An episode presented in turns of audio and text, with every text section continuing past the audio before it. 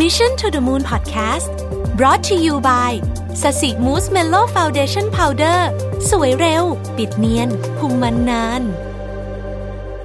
สวัสดีครับยินดีต้อนรับเข้าสู่ Mission to the Moon Podcast นะครับคุณอยู่กับรวิศ หาญอุตสาหะครับ ผมได้มีโอกาสอ่านบทความหนึ่งจาก Harvard Business Review ชื่อว่า Leaders Do you have a clear vision for the post-crisis future นะครับน่าสนใจมากผมบอกว่าบางทีเนี่ย คือประเด็นมันเป็นอย่างนี้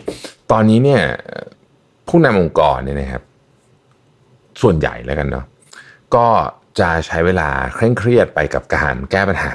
ธุรกิจระยะสั้นนะฮะคือตอนนี้มันมีปัญหาเยอะจริงๆนะฮะคือคนส่วนใหญ่ตอนนี้เนี่ยต้องบอกว่าทำงานหนักขึ้นนะครับหนักขึ้นเยอะมากนะฮะเพื่อนผมหลายคนรวมถึงผมเองด้วยเนี่ยเอ่อก็ทำงานกัน 7 วันอะนะฮะ แต่ว่างานที่เราทำส่วนใหญ่นี่ก็ต้องยอมรับว่าเป็นงานที่เกี่ยวข้องกับการแก้ปัญหาเฉพาะหน้าเนี่ยเยอะนะครับเยอะมากๆ บทความฉบับนี้ของ Harvard เขาก็เลยมาเหมือนกับว่าเตือนสติกันเนาะว่าโอเค ก็ปัญหาเฉพาะหน้าก็ต้องแก้เข้าใจนะครับ แต่ว่าธุรกิจของเราหรือว่าจริงๆต้องบอกว่าเขาใช้คำว่า business environment ก็คือ สภาวะทางธุรกิจเมื่อโรคระบาดจบ ซึ่งเดี๋ยวมันก็ต้องจบสักวันหนึ่ง นะฮะไม่ช้าก็เร็วก็ต้องจบสักวันหนึ่งอาจจะปีหนึ่งสองปีจากนี้ ซึ่งก็ไม่ได้นานมาก จะว่าไปแล้วนะฮะประเด็นมันอยู่ตรงนี้ครับ เมื่อมันจบเนี่ยนะฮะโลกของเราธุรกิจของเรา หรือว่า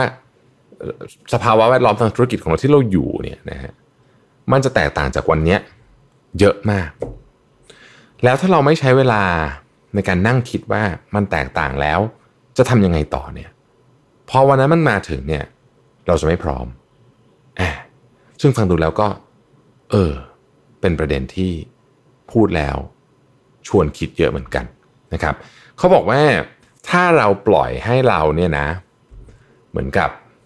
อยู่ในงานแก้ปัญหาระยะสั้นไปตลอดเนี่ยเราก็จะไม่มีทางหลุดออกมาได้เลย เพราะว่าปัญหาระยะสั้นเนี่ยมันแก้ยังไงมันก็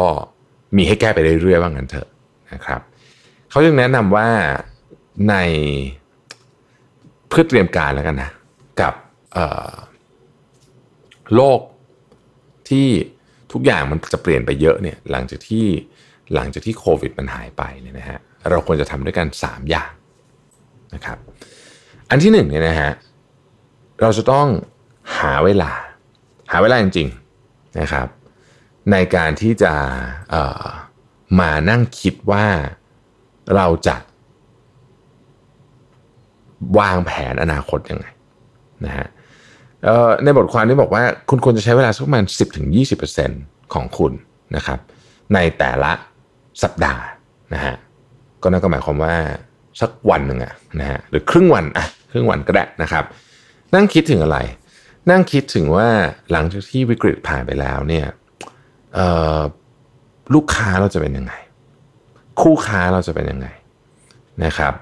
ออของไอ้ที่เราขายอยู่เนี่ยมันยังจะมีความจำเป็นอยู่ไหม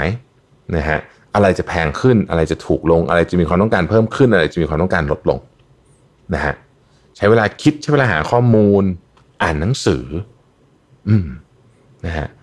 ผู้บริหารหลายท่านตอนนี้เนี่ย ที่ผมเจอเนี่ยบอกเลยว่าไม่มีเวลาอ่านหนังสือเลยนะไม่มีเวลาอ่านอะไรเลย ไม่ใช่ไม่ใช่เฉพาะหนังสือไม่อ่านอะไรไม่ได้ทั้งนั้นเพราะมีงานเต็มไปหมดเลยเนี่ยนะฮะก็อาจจะต้องหาเวลาสักหน่อย วิธีการหาเวลาทำไง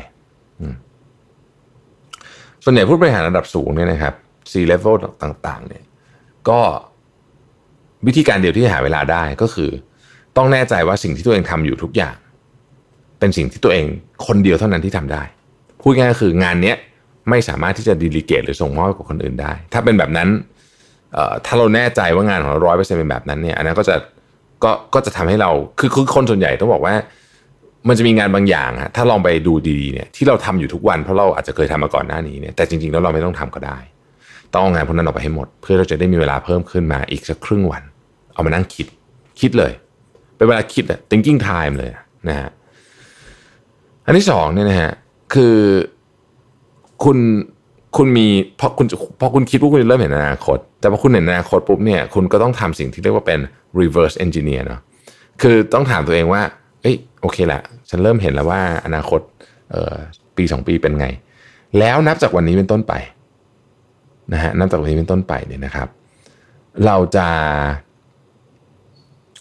พาตัวเองหรือพาองค์กรเนี่ยไปถึงที่นั่นได้อย่างไรนะฮะเวลาคุณคิดแบบนี้ปุ๊บเนี่ย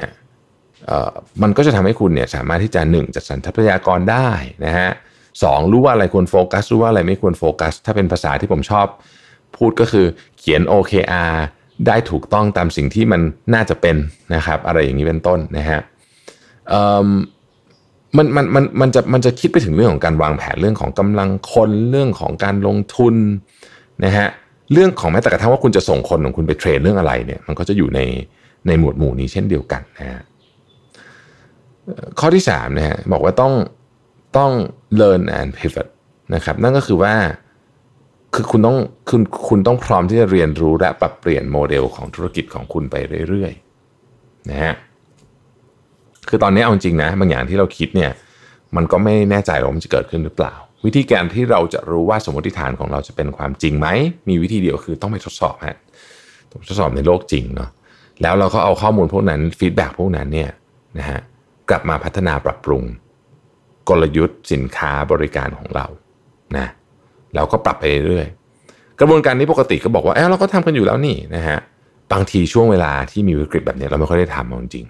คือเราเราลดการทำเรื่องพวกนี้ไปเยอะเพราะเหมือนกับว่าเอ้ยเดี๋ยวเราจะต้องไปโฟกัสกับเรื่องวิกฤตก่อนแต่อย่าลืมนะครับว่า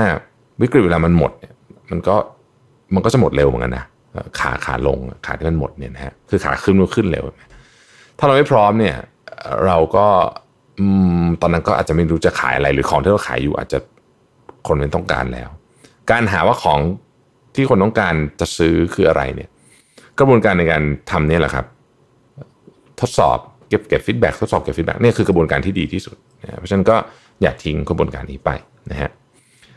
เอ่ออีกการนึงก็คือเขาบอกว่า rally your team around your vision คือคุณมีวิชั่นเสร็จแล้วเนี่ยคุณต้องให้ทีมคุณเหมือนกับซื้อด้วยนะซื้อวิชั่นของคุณนะฮะ คือผู้เขียนเนี่ยเขาทำงานอยู่ที่บริษัท InnoSight นะครับเขาเข้าไป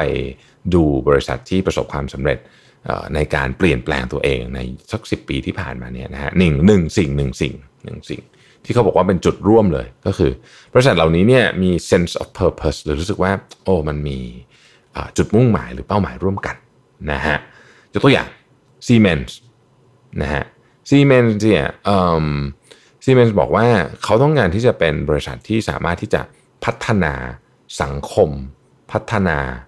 โลกพัฒนาเมืองพัฒนาอะไรเงี้ยให้ดีขึ้น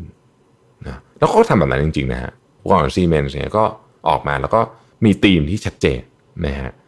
เทนเซนนะฮะเทนเซนก็บอกว่า tech for social good ซึ่งซึ่งพอไปดูปุ๊บเออเทนเซนก็มีมี policy แบบนั้น ซึ่งไม่ใช่เป็น CSR ด้วยนะ คือเขาทำแบบนั้นจริงๆนะฮะเป็นเป็น เป็นนโยบายหลักขององค์กรที่ที่ผลิตของแบบนั้นออกมาเลย มันไม่ใช่แค่แบบเอาฉันจะไปช่วยเหลือนู่นนี่แค่นั้นไม่ใช่นะครับหรือบริษัทหนึ่งก็คืออ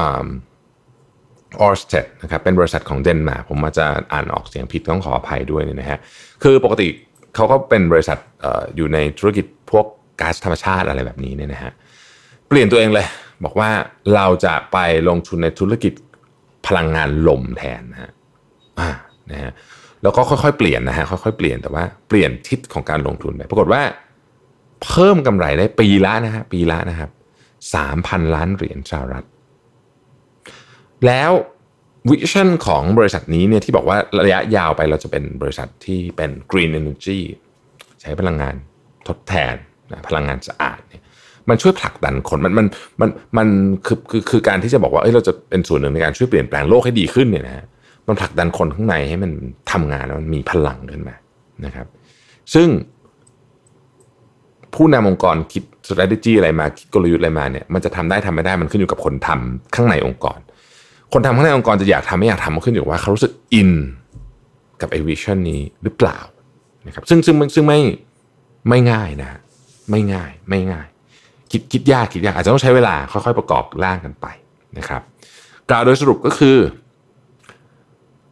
ตอนนี้ทุกคนยุ่งกับงานเฉพาะหน้ามาก ซึ่งก็เข้าใจได้นะฮะ